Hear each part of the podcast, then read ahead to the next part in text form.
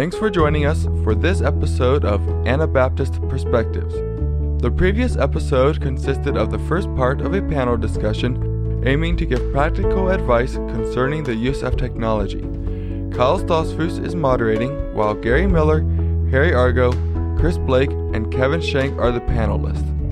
In this episode, the discussion is concluded with the panelists responding to questions that the audience has raised.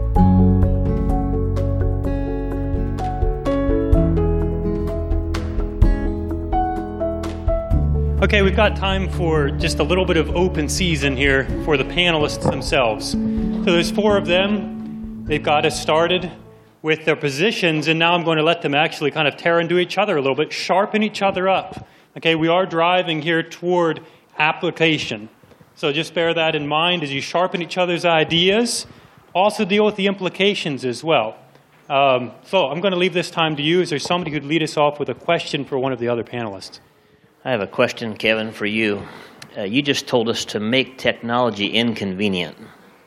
Doesn't that fly in the face of technology itself? That depends a lot on what your aim is in utilizing these technologies in the first place.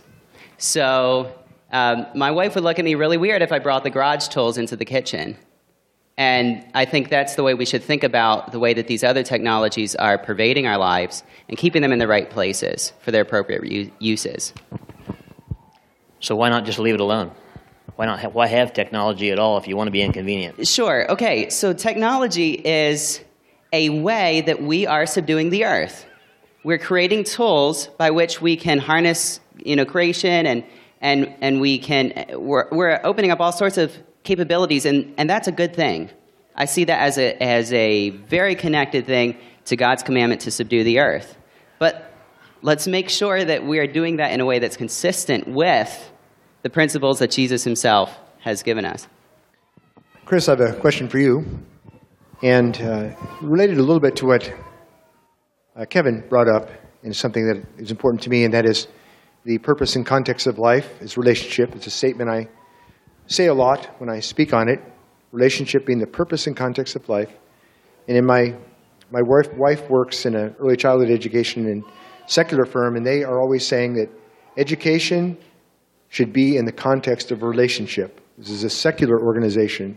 They say the best education that happens relationship based. And you alluded to using the internet uh, show or maybe a YouTube uh, to look at woodworking. Okay? And so my assumption is that you are willing to develop or going, enter into a relationship with someone, it's a parasocial relationship with a woodworking expert, as opposed to a relationship with a real person who knows woodworking. Is that, what are your thoughts?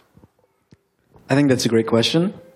I think that what you're asking about is um, sort of a subversion of the traditional hierarchy parents, children, and so on and so forth. But to be frank, you mentioned Socrates and reading. Reading already does that. You go to a library, you have the ability to engage with the minds of philosophers, past, present, dead, gone. So if we've accepted books, and we all have, I think that it's far too late. You know, it's already here. That, that subversion is already here. There's already a way to subvert. I do think there is something to be said about the different ways of learning and the different types of learning. So um, I'm sure we all know kinesthetic learners, visual, or oral learners. And in fact, for some people, visually seeing a sculpture, a, a carpentry sculpture, may be more conducive to their learning than simply step one, step two, step three. So I think that um, the subversion of these power structures are, are already here. And subversion is perhaps a too strong of a word. I think that you mentioned relationships. Relationships are more than just a hierarchical family unit. And so if you're not necessarily able to handle any sort of relationship outside of that family unit, maybe there's a deeper problem there.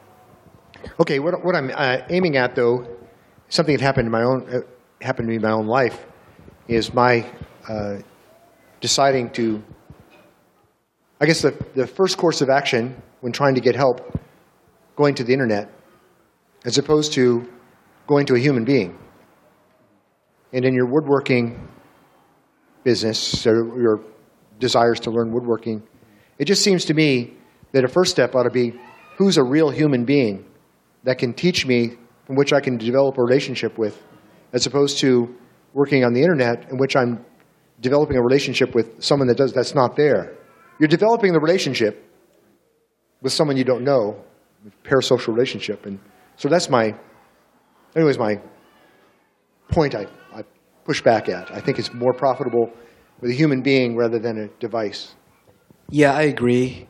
Ultimately, human interaction is how God made us, and nothing beats human face-to-face interaction.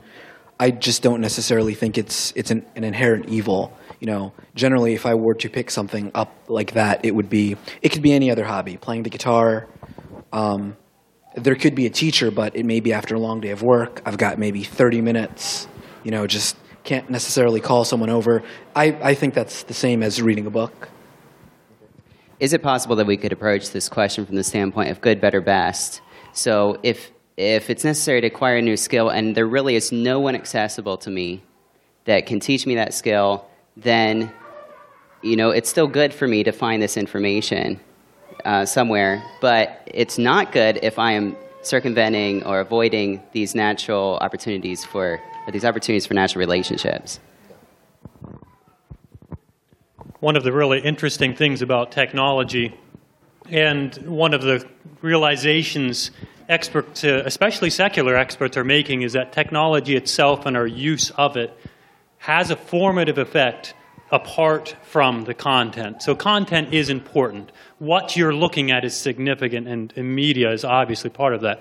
However, the use of the medium itself has a formative effect too. So we've got to be aware of that. We've got to learn how to see that effect and how to decode it and respond to it. So let's move on. If there's any other questions or things you want to direct at each other, Kevin?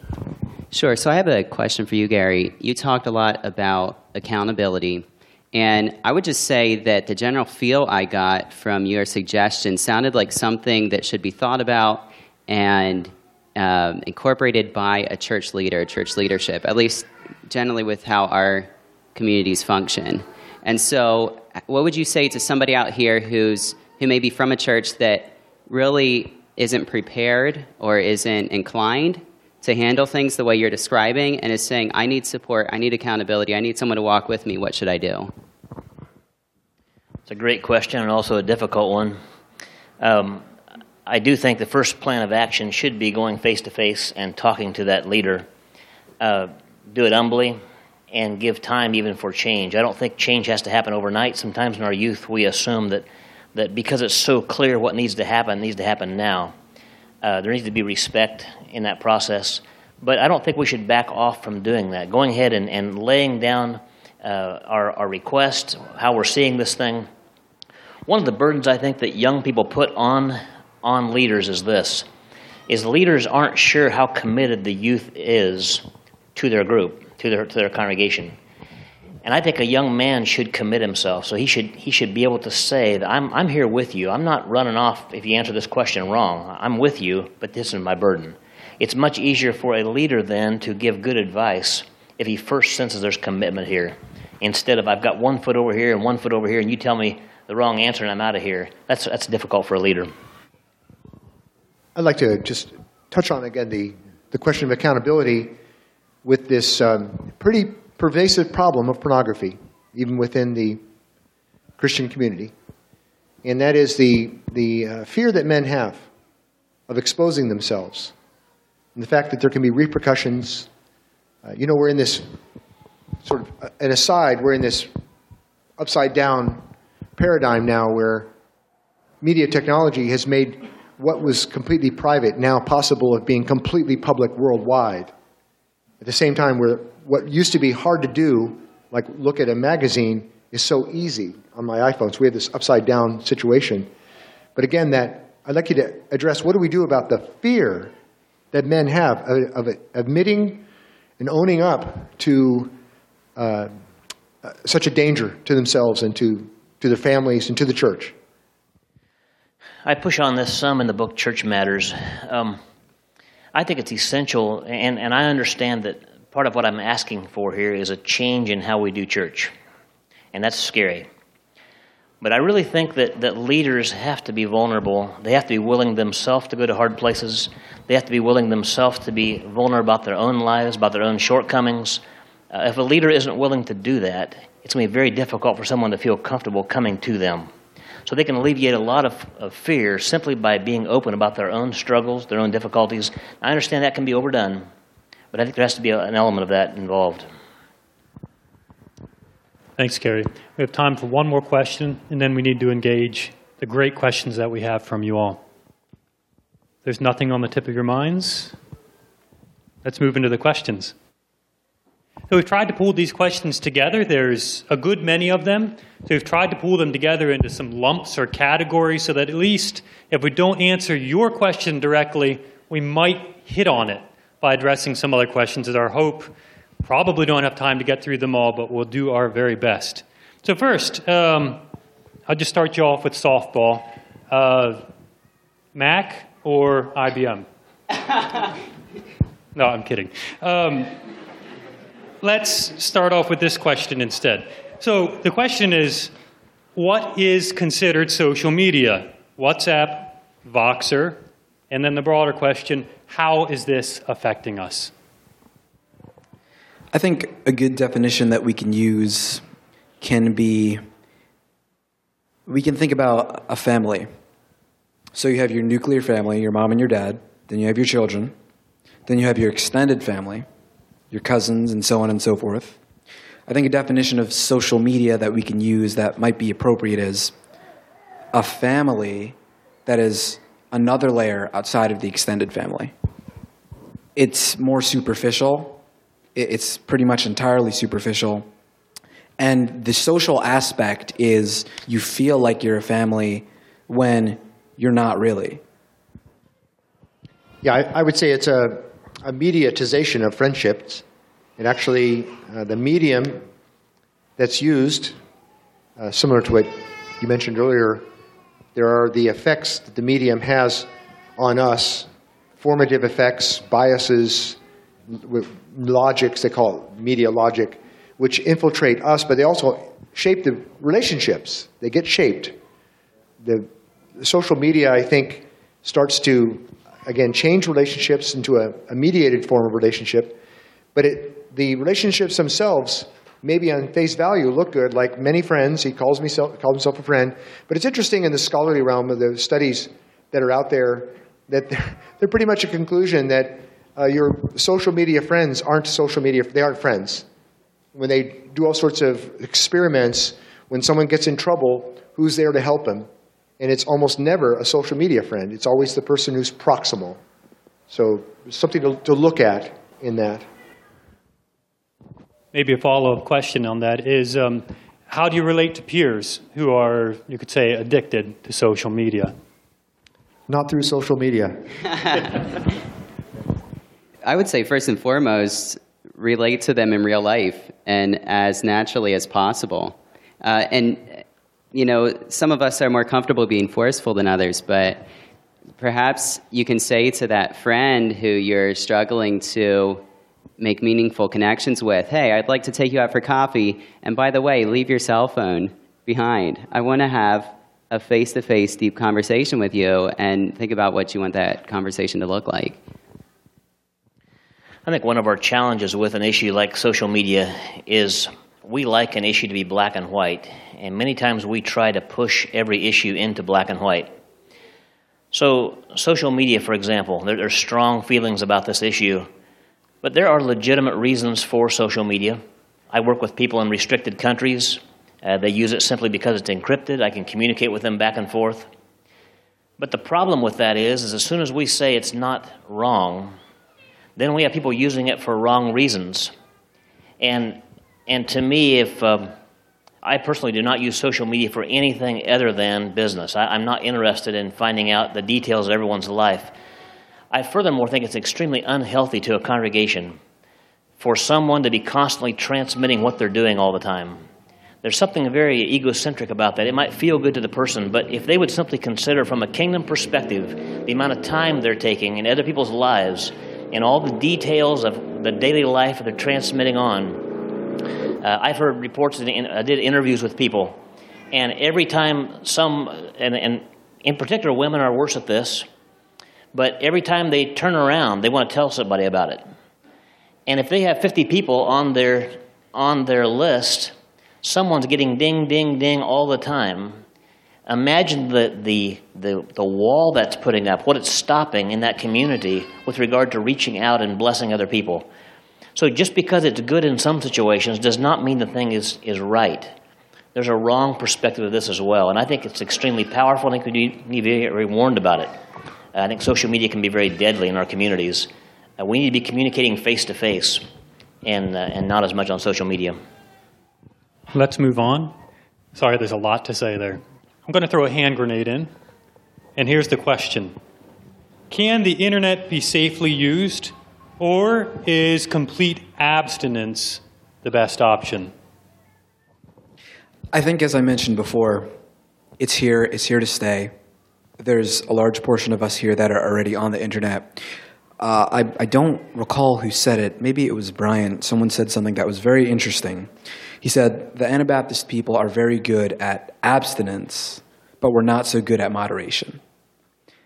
And I think that that's an important thing that we need to consider. I think it's too late. You know, we're, we're on the train. Someone also said the train's taken off. I think it's a bit too late to say, can we abstain? Because it's insidious, pervasive, everywhere, whatever word you want to use, it's almost inescapable. I believe the internet can be safely used in many of the same ways that the library can be uh, very useful.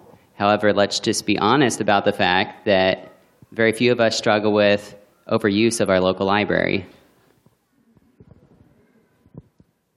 Yeah, I think it be, can safely be used. I think it has to do with the attitude of the user, and that is to absolutely minimize wasteful, wasteful use, minimize detrimental use, and be aware of it, be cognizant that I have a possibility of just wasting my time, wasting other people's time, uh, atrophying myself. I'm aware of that, and I then seek to optimize my own development constant, we are always developing and to, to make sure that the internet is not a hindrance to that. It can be a help. I mean, I, if you saw my list of reasons. I'll tag another question along with that. Um, one of the ways that technology has really changed the way we live is in families, okay? And it's changed how children are raised, it's changed how young people spend their time it's changed the level of interaction that parents can give or what they feel like they can give their parent or to their children. Um, so the question here is how do we as parents lead out with the revolving door of technology, especially with our youth who are normally adapting faster than we are? I think the best way to lead out in the area of technology is to lead out, period. So be the kind of person who is living an inspirational life, who has a value centered life, who is living with all the gusto that you can for the Lord Jesus and for his kingdom and his causes. And, and I think that, you know, as you're doing that, that many of these questions, many of these problems and dilemmas will fall into their proper places and perspective. Kevin, what do you do when, as a parent, you have no idea what's out there. And so you're leading, you have your children's heart, but you don't have a discerning metric for what's good, bad, right, or wrong with respect to anything technological. So how do you, you know, again, do you abstain or how do you moderate? So I think one of the most significant effects of technology is the relationships and attachments that it creates uh, between people and devices. Uh, but there's also other kinds of vices. There's also other kinds of vices related to relationships. Um, and, and, we all know uh, that, you know, peer relationships can be very damaging, whether or not technology is in the picture. Uh, and so I would say the best thing to do as a parent is to approach this like you would any other kind of relationship problem and seek to capture the heart of your children. Seek to know your children, to understand them, to communicate love to them, to, um, to get to the place where they can trust you. And um, if this is a difficulty for you, then it should probably be your number one focus in your life. I'm not a Does that parent, answer- Does that so answer your question? to some extent, um, I guess more practically speaking, what does what does that mean? How do you how do you show that? What are some steps that you do? I think you mentioned you have a, a cell phone area where cell phones are there and only there. What other sort of things? Sure. So, one of the biggest things I think you can do is um, be the kind of person who's putting intentional practices into your life to make connections with your children. Um, there's a lot. th- There's a lot else that's required behind this, but uh, there's something very beautiful about sitting down for a meal together as often as possible as a family and engaging each other in positive ways around that meal. There's also, there's also a whole host of other things that you can do to make meaningful connections with your children. Take time for your children, read to them if they're young. You know, maybe take them out to eat if they're older. Uh, and, and really pursue their hearts. Don't let the, uh, the precious years waste away without um, actually making them a priority.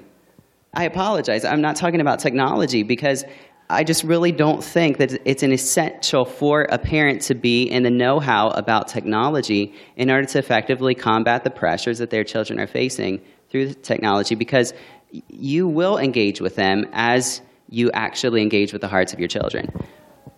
One more thought on that. Two parts to, the, to, this, to this issue.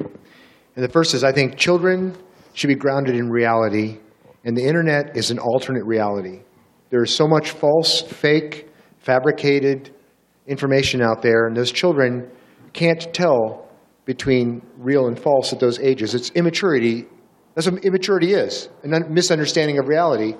And so they're now basing their worldviews, their interpretation of true reality, based on the internet if they're on the internet. It's, it's input. The same with entertainment.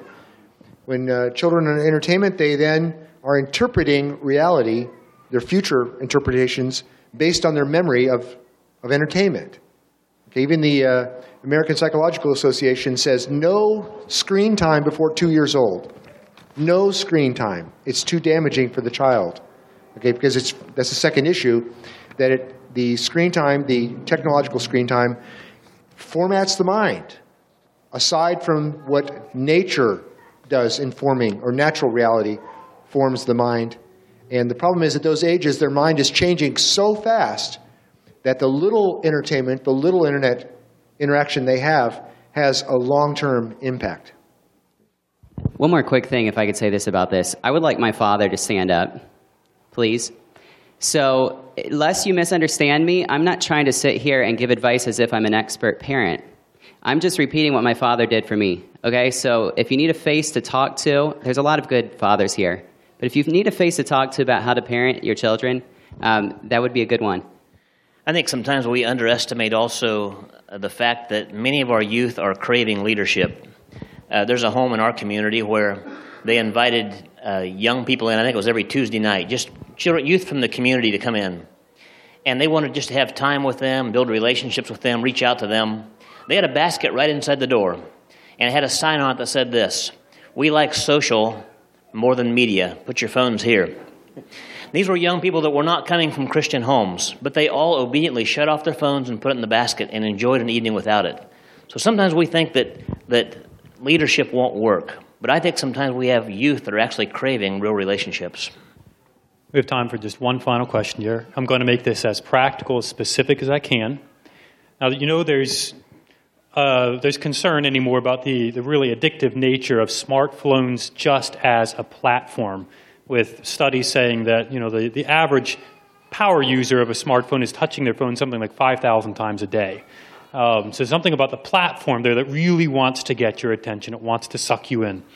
Um, I'll just make this as practical as I can, I guess. Where have you seen smartphone use done well? And what are some of the practices that you've observed? Creative ideas like when you come to our house, we're going to have supper, put your phone in the basket, it stays out there. Um, things like that. Anything that you can, you can pull out of your memory here that say that, that seems to have worked. I would say this real, real briefly. Uh, when I was doing interviews, that's one thing I observed was that that youth who are doing well typically have older people who have built relationships with them, and there's leadership there. It's not, it's not older people just turning them loose, neither is it older people just saying no, but they're working with them through this process. I think that's very important, Gary. A lot of the times, people that are my age, there's this disconnect in terms of age, and then there's this disconnect in terms of technology, and often we hear no all the time. And so what ends up happening is there's something that's very jarring. Here's this person that I'm supposed to look up to and respect, and yet they seem to be keeping me at a distance, so to speak. So I think that the formation of those relationships are very important. Um, and I think also to speak to the question, I think we can use a practical example of how us four panelists kind of engaged this panel. We did use technology. Joel presented us with an initial email, all introducing each other. We exchanged ide- ideas and thoughts back and forth via email. Then we had a conference call. We tried to have a conference call. We tried to have a conference call. Uh, I guess it was successful because we're all here. So, and during that, we used it as a medium. It was something that we could have, you know, talked endlessly for hours about idle things, but we used it for a purpose, and we had a purpose in mind when we were using it. And I think that, as I mentioned before, are we going to just be consuming content with these mediums, or are we going to, is there some end to this technology that, that's fulfilling my purpose, that's fulfilling the call that Jesus has put on my life? What I, what I would say is subduing this media, subduing it through ordering your life. Again, what has worked for me, I don't always do it, but for great periods of time I will do this. I have my, at the end of my devotion time in the morning, I have my to do list and I have my to don't list. So my to don't list, sometimes that includes, you know what? Today, no. And I will say I will, I will do this sometimes, and, some, and it makes some people mad. Unless I have something urgent coming, ringer off, no internet to, from 8 in the morning till 8 at night. I have too many, too many important things to do. Too many things. I can't let this thing distract me. So it lets me focus deep. And that's what they're finding. That's what I, why I brought that up now. I remember why. Is that we're in this um, scattered mindset now by the, the in, internet technology pinging us, and it's creating people that cannot focus and go deep and think thoroughly. Okay? That's the IQ issue. And so I've decided no, I'm not going to let this turn me into a shallow person. I subdue it. I have times when I look at it, sometimes I don't look at it. I'll pick a time now for this hour at lunchtime. I need to do some shopping for certain things. I'll do that, then stop it. But I'm not letting it rule me. That's all we have time for. Roll the medium. Don't allow the medium to roll you.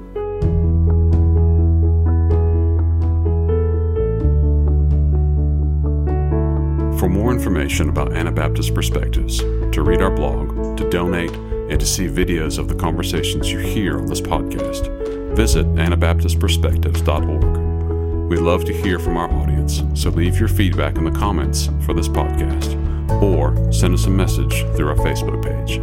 Thank you for listening, and we'll be back next week with another episode of Anabaptist Perspectives.